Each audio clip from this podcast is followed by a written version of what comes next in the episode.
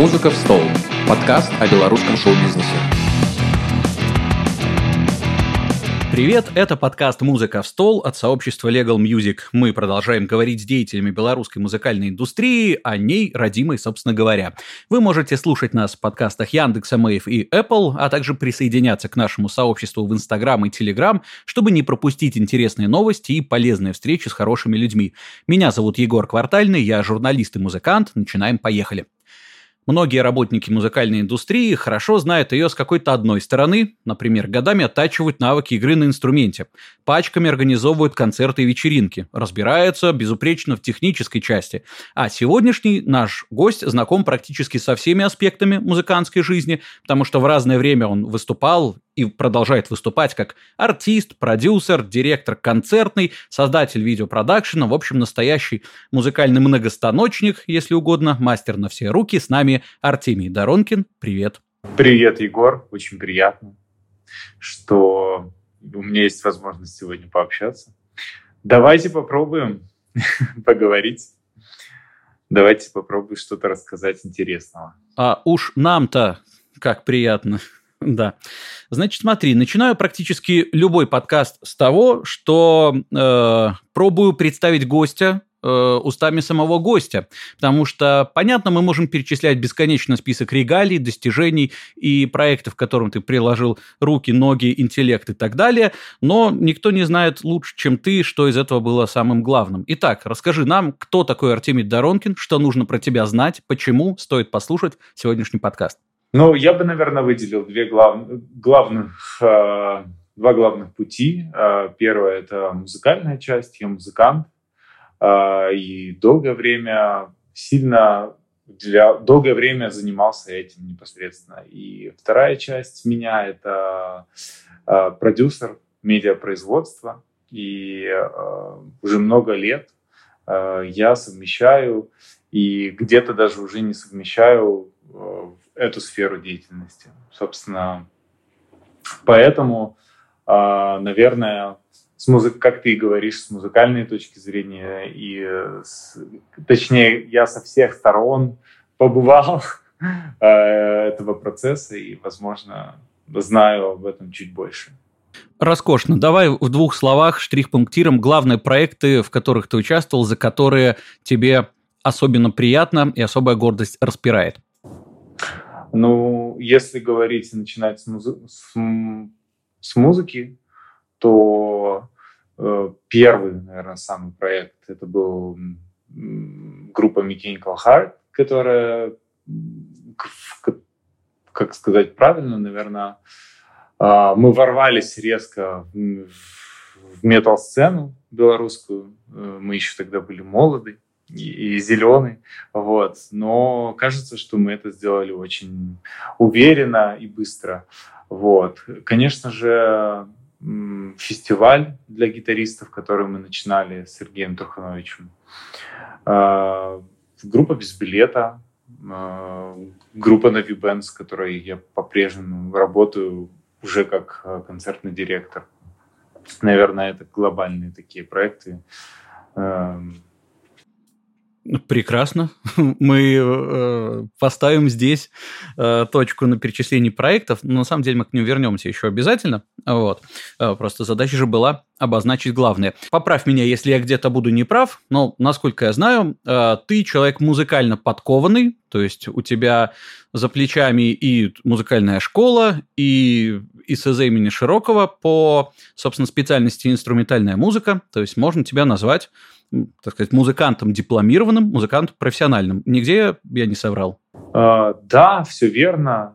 Плюс ко всему, uh, моя мама uh, пианистка, мой брат профессиональный барабанщик, мой дедушка народный артист, оперный певец. Поэтому тут уже очень все давно было предрешено, кем я стану. Вот. Слава богу, мне еще и хотелось самому этого. Все верно ты говоришь можно сказать, генетически подготовлен был уже к тому, что станешь музыкантом. Значит, гляди, при этом среди альтернативной андеграундной музыкальной тусовки огромное количество людей без музыкального образования фундаментального, таких самородков, которые все постигали на практике без особого углубления в теорию.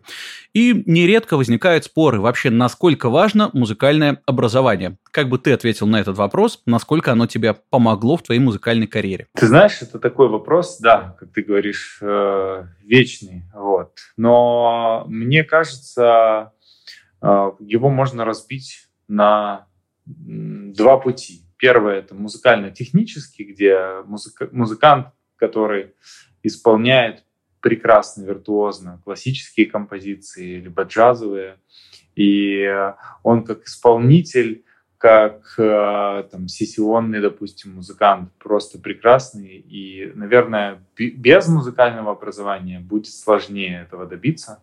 Вот. Но при этом, при всем, я верю в то, что это не так уж и обязательно, потому что если у человека есть желание, э, он может сам, особенно сейчас в наше время, он может сам э, найти информацию, которая ему нужна, и изучить это все намного лучше и быстрее.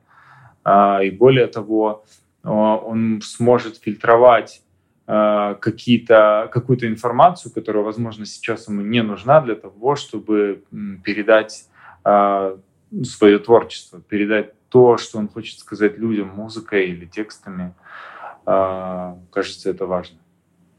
Угу. То есть, в общем-то, вылобать 32-е можно без сильной муштры, было бы желание, так? Все верно, да. Все, все так. Хорошо. Почему я задаю этот вопрос? Дело в том, что нередко приходилось мне, тоже как музыканту, сотрудничать с людьми с фундаментальным музыкальным образованием. А зачастую это были выпускники Белорусской консерватории, ну, Академии музыки, соответственно. И не раз сталкивались э, мы в работе с ними с тем, что несколько не хватает творческой гибкости. То есть это люди, которые прекрасно подготовлены технически, ты им поставь любые ноты, они сыграют все, что угодно. Но при этом, если возникает необходимость поимпровизировать в каком-нибудь заданном жанре, тут ну, возникают вопросы. Вот э, если посмотреть на твою музыкальную карьеру, ты играл в Mechanical Heart. Это такая лютая металлевщина, правильно? Потом, насколько я знаю, принимал участие ты в таких группах, как там Проспект и Light Sound. Это скорее поп-рок. Без билета это еще, еще больше поп, чем рок. Это там инди-поп, например. Эм, если не ошибаюсь, также были у тебя в послужном списке там разные кавер-бенды, а это места, где нужно играть вообще все, что подряд. Э, э, вообще все подряд, да? Как э, вырабатывать эту гибкость, умение творить в разных жанрах, э, умение смотреть на музыку широко. Как в твоем случае это получилось? А, я думаю, что здесь, опять же, два направления. И, и мы с этим точно так же, я сталкивался. И даже далеко ходить не нужно. Моя мама э, классический музыкант, у нее классическое образование. И э, даже в этом момент, в, как, в какой-то из моментов у нас возникали как бы моменты, вот давай что-то сыграем, она говорит, вот а, так давай ноты, я все сыграю. Э, здесь, наверное, история образования. То есть если музыкант... Э, то есть это больше вот относится к классическому формату музыкантов, которые учатся по большей части на классике, э, игре в, в ансамблях, в оркестрах. Вот эта история по большей части там встречается. И скорее у людей э, эстрадников, э, артистов эстрады э, наблюдается больше гибкость. Вот. Потом, просто потому, что музыка разная. Э, больше играется джазовых каких-то произведений, потому что джаз очень сильно тоже развивает какую-то гибкость в той или иной э, момент. Поэтому я бы сказал так, что это присуще больше классическим музыкантам, классическому такому образованию консерваторскому. А как тем э, не менее человеку, который получил это образование, сохранять себе эту гибкость? Есть ли э, какие-то, на твой взгляд, способы научиться мыслить гибко в музыкальном плане, играть в несвойственных для себя жанрах? А, слушать много, играть много разного всего. И главное еще и, как это говорится в музыкальных кругах, снимать много композиций просто на слух. А, слушаешь, играешь, то, что слышишь. Вот. Наверное, это самое главное. Но я вот сейчас подумал, что э, классические музыканты э, далеко не все такие. То есть те профессионалы, крутейшие ребята, которые просто там много гастролируют, много играют, у них нет такой проблемы. В общем, слушаем, снимаем, э, как э, делали многие мастера-художники в свое время. Нарисуешь 400 раз картину классика, поймешь, как это работает. То есть, э, судя по твоим словам, в музыке работает так же, да? Хорошо, немного в другую сторону двинемся, но тем не менее пока связано с музыкальной именно твоей карьерой. насколько я знаю, в составе группы Mechanical Heart ты был финалистом фестиваля такие пряники. То есть это такое конкурсное соревнование. Я когда-то даже в жюри сидел, правда, в, друг, в другой год, никогда вы участвовали. Там э, отбор международного фестиваля эмергенции, насколько я помню, достаточно успешен был для вас. Нередко с разными группами ты появлялся на белорусском телевидении. Там музыкальный суд, эстрадный коктейль, звездный ринг. Это то, что я э, смог найти, накопать. Что дают такие фестивали? Э, такие проекты, можно их как-то использовать как инструмент продвижения, если реальный выхлоп сейчас, в 2022 году от всего этого, на твой взгляд? Сложно сказать сейчас про время непростое, вот, поэтому, наверное, я могу говорить то, как это было тогда, и, возможно, то, что нам что-то это дало.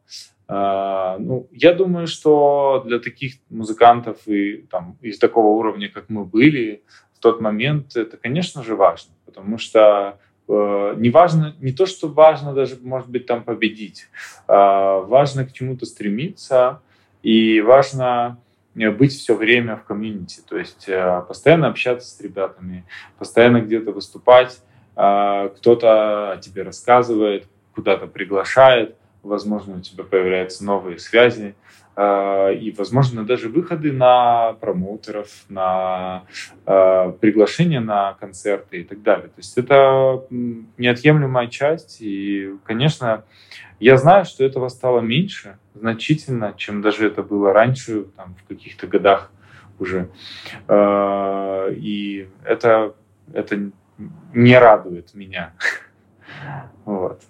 То есть главное, что вы вынесли, это, собственно, знакомство, нетворкинг какой-то, правильно понимаю?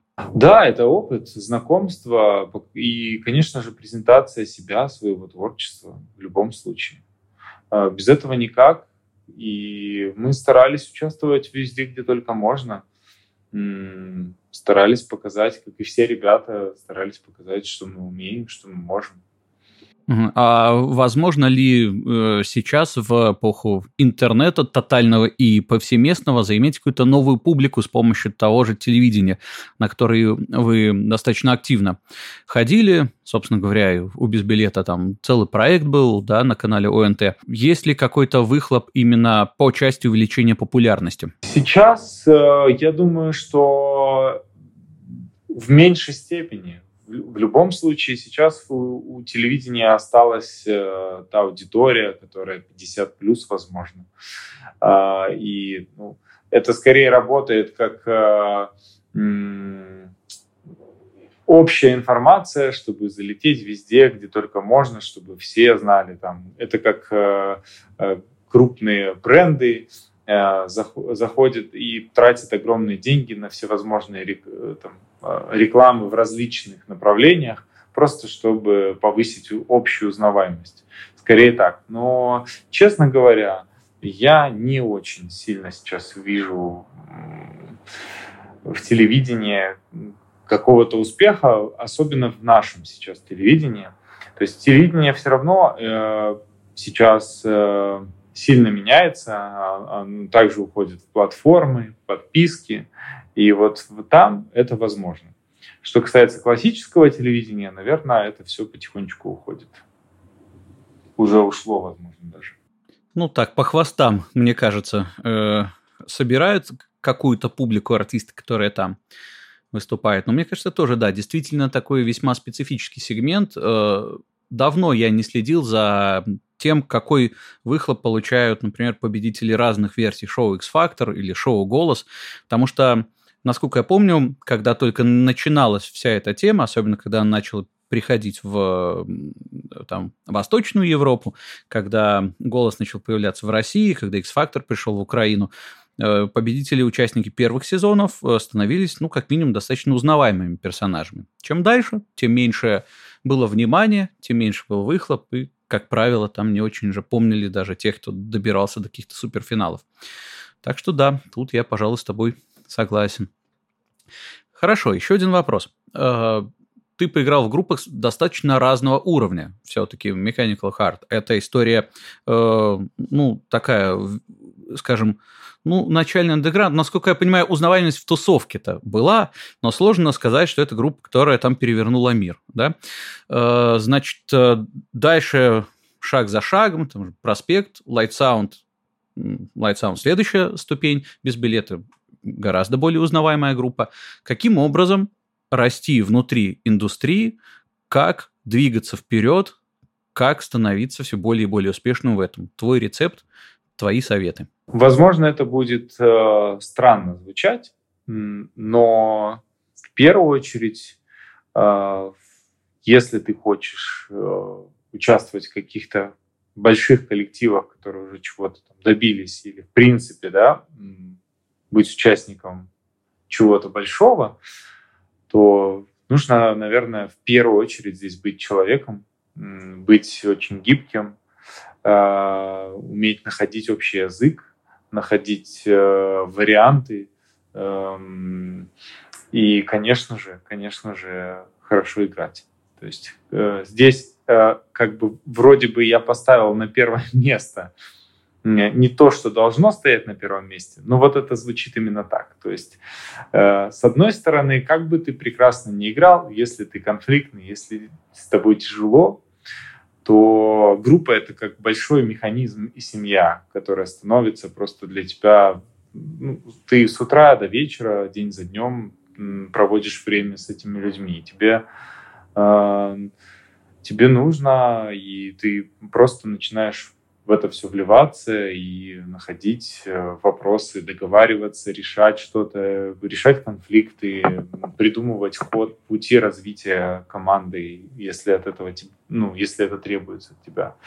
Вот. И, конечно же, расти еще и в музыкальном каком-то э, направлении, то есть техническом. Э, особенно это было там без билета, потому что на самом-то деле образование это у меня гита... Э, гитар... как гитарист, я гитарист.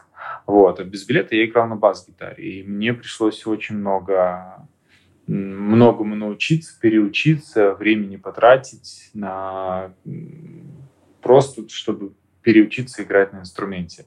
Я не скажу, что я э, просто великолепный виртуоз. Вот. Э, есть есть ребята, мои друзья, и белорусские бас-гитаристы, которые играют значительно, значительно лучше, круче и так далее. То есть здесь, наверное, комплекс должен быть какой-то. Вот. И некоторым группам даже зачастую не нужно. Не нужно мега-виртуозность. Возможно, им нужно четкость, грамотность и умение слушать.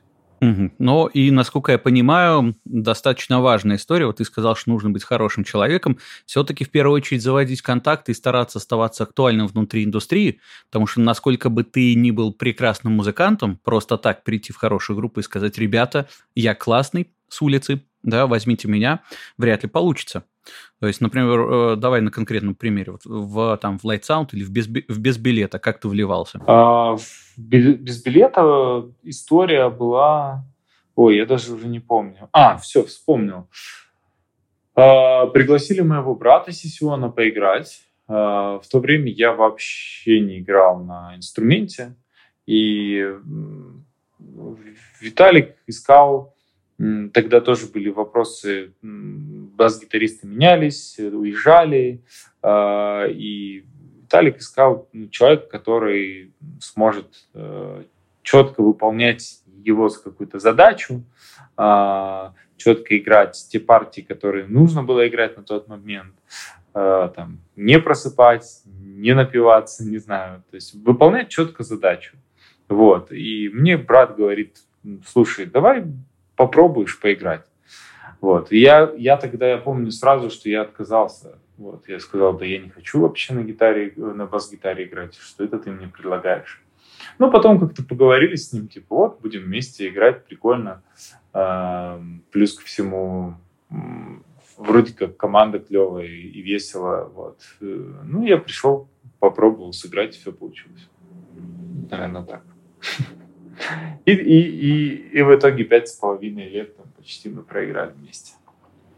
Ну, то есть все равно можно сказать, э, как это, кумовство процветает, непотизм есть такое умное слово, да, через, через своих, через друзей, через братьев. Но это опять-таки раз, к разговору о том, что э, главное контакты находить внутри индустрии, потому что без них, собственно говоря, никуда. Ты знаешь, э, да, и я ничего плохого в этом не вижу. Э, вопрос только в том, одно дело там, ты берешь человека просто потому, что там это твой друг, ну ладно, давай возьмем, да, а другое дело, ты же все равно смотришь на, на человека, с которым тебе нужно работать, который должен выполнять определенные задачи, э, с, там, слышать музыку, играть э, правильные партии и так далее. Поэтому мне кажется, как, если бы я э, по каким-то параметрам не подходил, вряд ли бы меня взяли. Есть такое подозрение, особенно если разговор идет о крупных группах и успешных, которые хотят быть э, успешными в первую очередь коммерчески. Заглянем сейчас в чатик, собственно говоря, потому что там вопросы, которые продолжают нашу тему. Напомню всем, кто нас слушает сейчас, есть у нас несколько человек, которые с нами сейчас в непосредственно момент записи. Можно задавать свои вопросы в письменном виде в чатик. Вот наш прекрасный человек с команды Legal Music Илья спрашивает, где вообще искать контакты сейчас, каким образом в эту индустрию вкручиваться и как себя при этом позиционировать. Как бы ты ответил на этот вопрос? Опять же, сложный вопрос. Привет, Илья. А, кстати, да. А, сложный вопрос, где искать контакты. Наверное, Точно так же, не, не думаю вообще, что глобально что-то сильно поменялось. Просто поменялись платформы, поменялись площадки, а, но люди остаются людьми. И на самом деле, мне кажется, сейчас больше вариантов э, показать себя. Э, тот же ТикТок, э, как, а, как, как сейчас сильно заходят музыканты туда. И, там, как тот же Инстаграм э, и различные другие социальные сети и, и те же платформы. Поэтому я думаю, что глобально ничего не поменялось. Глобально все равно нужно общаться с людьми, писать многим людям, э, отправлять свое творчество, публиковать его, э, возможно, делать какие-то вместе коллаборации. Пусть они даже будут э, приблизительно одного уровня, делиться аудиториями. Отлично. Так и пометим. Хорошо, э, давай немножко в другую сторону сейчас отправимся и поговорим э, о твоем опыте работы концертным директором, человеком, который уже с другой стороны смотрит на процесс организации всего этого действа. Сейчас задам вопрос, который э, максимально объемен, но постарайся достаточно коротко и по пунктам рассказать. У нас много людей, которые занимаются в комьюнити, собственно, организацией разных мероприятий, и так или иначе этот вопрос периодически звучит. Как вообще сделать хороший концерт? Что для этого нужно? Попробуй в формате такого чек-листа накидать некоторые пункты. Что учесть? В первую очередь, э, это грамотно построить организацию продаж или пригласительных билетов как это будет выглядеть, то есть э, и информационную какую-то стратегию. То есть все начинается со стратегии, э, будь то это неважно концерт или на самом деле не очень сильно отличается там, от старта какого-то бизнеса. это ну, нужно выработать какую-то стратегию, понять, а, что оно может принести. Вот. А, второй момент, наверное, а, организация этого процесса. То есть очень, очень важно очень важно продумать каждую мелочь, э, даже если тебе кажется она не такой важной.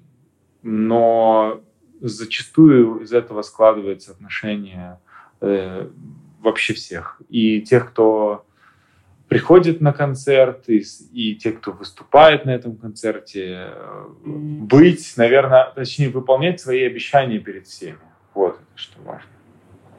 То есть, если ты кому-то что-то пообещал, если ты о чем-то с кем-то договорился, нужно это выполнить при любых раскладах. То есть, соответственно, рассчитать этот момент и рассчитать все возможные проблемы, которые тебя могут ждать. Даже если все пойдет ужасно плохо, даже если тебе придется одолжить много денег, лучше одолжить их заранее. Так, а каким концертом из э, тех, которые ты организовал, ты максимально гордишься, когда приходилось сталкиваться с большим количеством трудностей, в итоге все получилось так, что это врезалось в память навсегда? Наверное, Минская арена без билета. А, наверное, это был самый такой жесткий experience в моей жизни.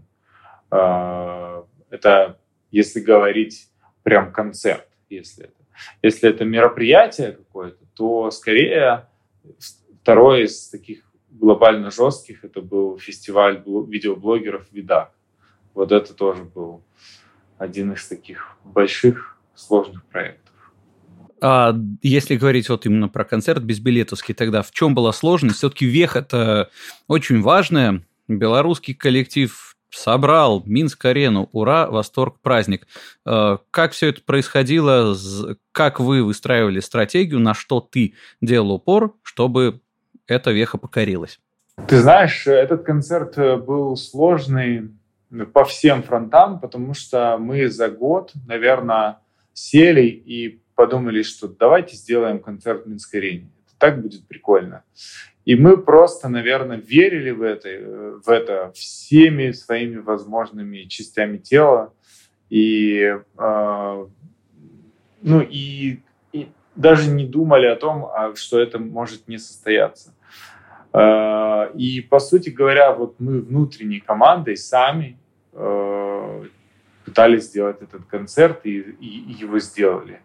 Вот, то есть, э, начиная от того, что я сам на машине просто неделями напролет ездил там и договаривался с там, уч, учебными учреждениями разными абсолютно, не только учебными, Э, договаривался просто, чтобы они разрешили нам повесить афишу. Вот, то есть э, очень не хотелось пользоваться там всякими историями типа обязаловками, там, профсоюзами там, и так далее. То есть, но при этом мы всеми возможными, скажем, легальными способами и, и реальными, нативными, вот, наверное, мы пользовались сами.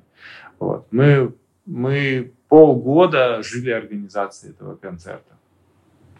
А какие способы оказались эффективнее всего в итоге? Ну, то есть вот афиши в разных учреждениях, да, ты говоришь. Отлично, пометим себе, поставим галочку. Откуда еще приходит публика в таком внушительном количестве? А, это концерты почти за год, на которых а, мы всегда говорили, что у нас концерт арене по Беларуси. Это digital пространство в любом случае. То есть мы, э, конечно же, делали таргетированную рекламу по, по разным источникам. Это был большой процесс. Э, там трудились тоже ребята, которые нам помогали. Э, физические возможные варианты в виде афиш тоже работало. Работала такая история, как люди, которые за процент продавали билеты в различных тоже учебных там заведениях или еще где-либо. То есть э, у них была какая-то своя квота, они это делали. Вот, то есть все в комплексе, оно работает. Не могу сказать, что э, что-то сработало лучше, что-то хуже, потому что на тот момент большого опыта не было. Не было таких выстроенных каких-то инструментов, э, там, что вот нам нужно вот этот город столько-то человек, э, там столько-то аудитории сидит там, в Инстаграме, ВКонтакте, в Фейсбуке, окей, нам нужно потратить там 3000 долларов на афишу столько-то, и вот мы из этого получим столько-то. Такого расчета там не было, как мы потом, конечно же, делали. Вот. Это было больше такое жела... огромное желание просто сделать этот концерт. И все. И мы делали все, что только возможно. А если бы ты сейчас что-то подобное организовывал, ты бы подошел несколько по-другому, сел бы за все эти расчеты или тоже положился бы на вот такое чувство э, большого желания, которое само за собой притащит все остальное? Я думаю, что нет, конечно я бы все-таки э, оценил бы риски с практической точки зрения в любом случае. И, конечно же, подошел бы иначе. Более структурно, более э, эффективно тратил бы свое время и время людей, которые стараются это сделать. То есть максимально бы э, постарался бы настроить процесс, чтобы каждый человек выполнял максимально эффективно свою задачу. Я думаю, что мы бы это сделали быстрее и еще лучше. И дешевле. Э, собственно говоря, то, что ты сейчас сказал в таком условном формате «мы бы», мы можем это в качестве совета дать тем, кто хочет организовать концерты, да, сказать «сделайте это более продуманно, более структурно, и тогда получится эффективнее и дешевле. Такая вот у нас история. Может, потом на слайде красиво напишем это в виде совета. Так, хорошо. Теперь, э, значит, вопрос к тебе, как человеку, который хорошо знает белорусскую музыкальную индустрию со всех сторон и при этом находится в Дубае и может ничего не бояться. Какие основные проблемы белорусской музыкальной индустрии, что мешает ей выходить на какой-то новый уровень? Сейчас я думаю, что, ну, естественно, всем известные факторы, которые сейчас есть в стране. То есть это там, политические моменты, это иммиграционные моменты, да, когда ну, очень много людей уезжает, а, очень много э, столкнулось э, там, репрессиями, да, и э, это, это сложно, особенно для музыкантов, творческих людей, которые то есть не могут э, творить, а, и даже если они творят, то получается немножко однобоко. То есть все равно все сейчас, как это сказать, сочиняют песни на темы войны, тему противостояний, на тему боли, да, то есть это все равно есть вообще повестка. Конечно же, это тоже, я думаю, влияет и формирует какую-то, сформирует нашу культуру. Но я всегда здесь смотрю на опыт Украины. То есть после там 2014 года, да, музыкальная культура страны просто выросла в космической прогрессии. Да? Они полностью оторвались э, и выросли на там, десятилетия от э, своих ближайших э, стран, соседей. И то есть они сплотились, они сплотились в каком-то своем национальном то есть, видении, движении и, и каком-то свободе мыслей. И вот, конечно, этого не хватает. Вот. Будем надеяться, что у нас э, ренессанс тоже случится. По крайней мере, надеяться на это хотелось бы. Да. Мне кажется, что у нас только все впереди. У нас даже не было такого глобального подъема, который, возможно, будет. Вопрос времени, когда, я не могу на это ответить. Да уж, э, по крайней мере, остается в это верить, потому что если в это не верить, то совсем будем ходить с грустными, депрессивными лицами. Собственно говоря, вот вопрос из чатика, который так или иначе ментально несколько связан с э, тем, о чем мы говорили сейчас. Как выйти из творческого кризиса? Честно говоря, э, честно говоря, я не, не сталкивался так сильно с, таким творческим кризисом. Э, не знаю, хорошо ли это или плохо, но просто, возможно, я человек такой оптимист по жизни, вот. И когда когда есть какая-то там, проблема, вот здесь, наверное,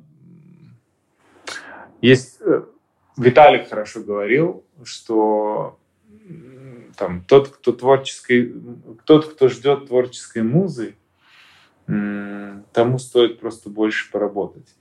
Вот. Э, то есть здесь, наверное, я его поддерживаю. То есть, скорее всего, скорее всего, нужно в любом случае отдыхать, отвлекаться на другие моменты. При, э, в любом случае. То есть, если будет это музыка или что-либо другое, нужно каким-то образом уметь э, разгрузить себя. И, скорее всего, не путем алкоголя, естественно. сколько, я, сколько я сталкивался с этим всем, ничего к хорошему это не приводит, и из кризиса это тоже не выводит. Поэтому... Э, и вообще, в принципе, у нас такая достаточно была договоренность, и это была не диктатура, а мы просто сами так решали, что, ну, типа, ребят, давайте просто мы ну, не будем пить на концертах, до концертов, там, после. Вот. Это даст нам возможность э, быть собранными как в моральном, душевном плане, так и физическом. А, вот. Поэтому Наверное, если есть кризис, не запивать его, а пытаться в нем разобраться, чуть-чуть отдохнуть, отвлечься. Э, даже если ситуация плохая, даже если война, даже если вокруг война, то нужно уметь э, отвлекаться, чтобы не сгореть внутренне. И не забывать после этого к работе вернуться, э, как ты сказал в начале. Хорошо. И давай тогда еще затронем тему, которая, насколько я понимаю, для тебя актуальна сейчас. Насколько мы знаем, ты сейчас являешься создателем э, видеопродакшена и digital -агентства. Тогда поговорим про видео, потому что штука весьма-весьма насущная. Мы живем во время Ютуба, во время ТикТока, когда видеоконтент весьма-весьма важен для музыканта. При этом для многих музыкантов первичной все равно остается музыка, что, в общем-то, весьма логично. Музыканты учатся играть на инструментах в первую очередь для того, чтобы таким образом изливать свою душу, да, и при этом не сильно на, музык... Э, на видеоконтент обращают внимание. На твой взгляд, на твой вкус, все-таки видео для музыканта насколько сейчас важно, насколько стоит посвящать свое время и свои силы именно этому направлению развития, если хочешь добиться успеха? Ну, наверное, было бы странно, если бы я ответил по-другому, но видео для музыканта важно. А, но я не скажу, что это жизненно необходимо. Вот. Конечно же, первая степенная цель, первая цель музыканта – это донести свое творчество. И вот как раз-таки одна, одно из больших, больших инструментов, как он может это сделать, это через видео. Потому что как раз-таки визуальная часть, она только подкрепляет, э, зачастую она должна подкреплять э, а,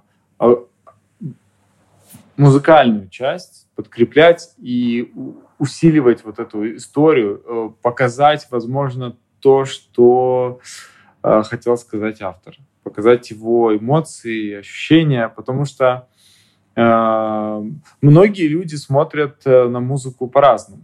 То есть тот, кто-то слушает музыку, кто-то слушает текст, кто-то слушает все вместе, а для, а для других э, музыка воспринимается через визуал. Вот, поэтому и на самом деле э, для музыканта как творческой личности э, все равно интересно реализовать себя и передать вот эти свои ощущения э, еще и на картинке. Поэтому это, это важно. Это важно. Хорошо. Тогда следующий вопрос. Если э, самыми распространенными способами подачи музыки через видеоконтент являются клипы, лайв-видео, какие-нибудь э, записи с э, концертов полноценных, то некоторые тут дальше там делают влоги, у вас без билета были целая программа на телевидении, собственно, тоже видеоконтент, который помогает двигать группу. Как ты считаешь, какие форматы наиболее уместны для музыканта, для того, чтобы его заметили, для того, чтобы слушатели клюнули на него как на личность? Ну, если цель такая, то есть именно заметить музыканта, а не э, раскрыть еще более месседж какой-то и свое, э, там, свою песню или свое творчество, то э, клип, конечно же, в первую очередь, а дальше уже можно экспериментировать, да, делать э, какие-то смешные или тиктоки, как сейчас актуально, или участвовать в передачах. Это уже какая-то такая, знаешь, глобальная опять же, история, где нужно и, и там, и сам немножко побыть, посмотреть, что нравится. Возможно, найти свой э, стиль и свой путь. Э, возможно, вот как там, не знаю, гориллы, которые мультиком, да, э, делали клип из мультика. Э, возможно, это какие-то Э, маленькие короткометражки, то есть, э, которые рассказывают про каждую, или каждая песня рассказывает там, или имеет свою короткометражку. То есть здесь можно выбирать, можно смотреть, кому что нравится. А возможно, у музыканта есть там, не знаю, самый его лучший друг, режиссер, который хочет стать режиссером кино. И он его поддерживает и снимает фильм как вариант, и музыканты делают саундтрек к всему фильму, допустим. Эксперименты экспериментами, но вот э, Илья резонно замечает, а где на это все денег взять? Э, скажи нам, как профессионал, можно ли вообще сделать цепляющее видео с пустыми карманами? Определенно можно. Я всегда, э, всегда был за это. И, и до сих пор, до сих пор, вот мы недавно, совсем недавно, разговаривали с а, Аней Ширкуновой, а, тоже общались буквально пару дней назад. Я и об этом говорил, что иногда важна просто идея, иногда важно просто настроение, то есть неважно, то есть качество, конечно, но сейчас телефоны могут передать то, что задумал э, творческий там, человек, режиссер или музыкант. Поэтому если есть идея, ее можно снять на телефон и стать таким же классным и популярным, э, еще и набрать миллионы просмотров, просто потому что это интересно. Поэтому, конечно же, то есть я бы расположил на, на ступеньках важности. Это идея, а, Дальше уже у нас песня идет. Э, ну и, собственно, идея, музыка, слова, да, все вместе уже потихоньку. То есть качество, конечно же, тоже там есть. Но это уже такое. Если, если нету слов, есть музыка, ну, можно сделать супер там, классный жирный клип, который просто всем понравится по музыке, допустим. Э, вот. Поэтому, если денег нет, то я считаю, ничего здесь страшного нет. Здесь просто нужно приложить больше творческой истории и сделать э, работы больше самому. Вот. Найти единомышленников, найти людей, которые э, поддержат тебя и помогут на начальном этапе хотя бы. И более того, там последний, один из последних видеороликов э, на V-Band. Э, я просто приехал в Варшаву и снял на телефон сам. Все. Ну, конечно, отсутствие денег все равно определенно это ограничение накладывает. Одно дело сделать видео на телефон, если ты э, играешь какую-нибудь спокойную акустику, да, где красиво передал атмосферу и хорошо. Если ты играешь какой-нибудь подъездный рэпчик, где трясущаяся камера и такой себе антураж будут работать только в плюс. И совсем другое э, состояние, если ты хочешь делать красивую картинку или песня этого требует, и при этом у тебя нет возможности для воплощения. Все-таки, мне кажется, э, определенный барьер есть. Он есть, но если говорить э, с профессиональной точки зрения, то есть э, хотя бы если найти человека, который в этом разбирается, то он всегда скажет, ребята, вы можете снять красивую картинку все равно даже на телефон, и все равно будет хорошо. Просто ну, снимайте это там в хороший солнечный яркий день, да, там, или, допустим, э, снимите там, где много-много освещения, э, и картинка будет хорошо. Или там много людей, операторов, у которых есть своя камера, которого будет достаточно, просто рассказать им идею. Поэтому э, главное желание здесь, и, и, и все. В, даже в этом случае я верю в то, что можно сделать все, что угодно. Хорошо, тогда желание не просто на первом месте будет в списке того, что нужно сделать для хорошего клипа, а прям на первом месте большими буквами. А может и на первом и на втором, как? Как оба правила бойцовского клуба. Первые, да. Хорошо. И тогда еще такой вопрос. Например, сделал ты клип с пустыми карманами или не с пустыми. А что дальше с ним делать? Как сделать так, чтобы его увидели? Куда сунуться? Вариант выкинуть к себе на стеночку или выкинуть к себе в ютубчик работает в одном случае из миллиона. Как сделать, чтобы было хорошо? Ну, здесь уже как раз-таки, конечно, комплексная задача, да. И опять же включается история с коммуникацией. Есть, чем больше ты общаешься и знаешь людей, э, тем больше шансов у тебя каким-то образом показать свое творчество. То есть э, в, этом, в этом мире, к сожалению или к счастью, ну, нужно уметь продавать себя. То есть сейчас такое время, когда нужно это уметь делать. Поэтому э, либо иметь э, друга или человека на первых порах, который горит также этим делом и делает это. Вот. И тут уже, наверное, все способы хороши, опять же, комплексно, э, и дальше уже смотреть, а что, а что, что пойдет, а что нет. Вот. Давай хотя бы эти орудия слегка обозначим. Что у нас там есть? Э, как ты говорил, если есть хорошие знакомые, то что? Там знакомые блогеры, знакомые музыканты, которые это все репостнут на свою публику, там таргет, да, что еще важно? Да, социальные сети, активность в них, э, таргет, участие в каких-то, э, опять же, движухах, мероприятиях, где можно рассказать об этом, что-то показать, с кем-то договориться. Вот. Возможно, предложить кому-то бартерные условия. То есть предложить то, что ты умеешь э, взамен на то, что тебе нужно. Это тоже может работать. Роскошно. Отметим это в качестве важного совета. Э, раз уж ты тут мимоходом упомянул, что зависит многое от того жанра, в котором ты работаешь, конечно же, обратимся, собственно, еще раз к нашему чатику. И Илья спрашивает, как ты относишься к нишевой музыке, не поп-форматам, как сейчас в ней работать и вообще стоит ли в нее сейчас погружаться? Да прекрасно я отношусь к нишевой музыке и вообще, то есть сейчас она нишевая, а потом она нет, нишевая.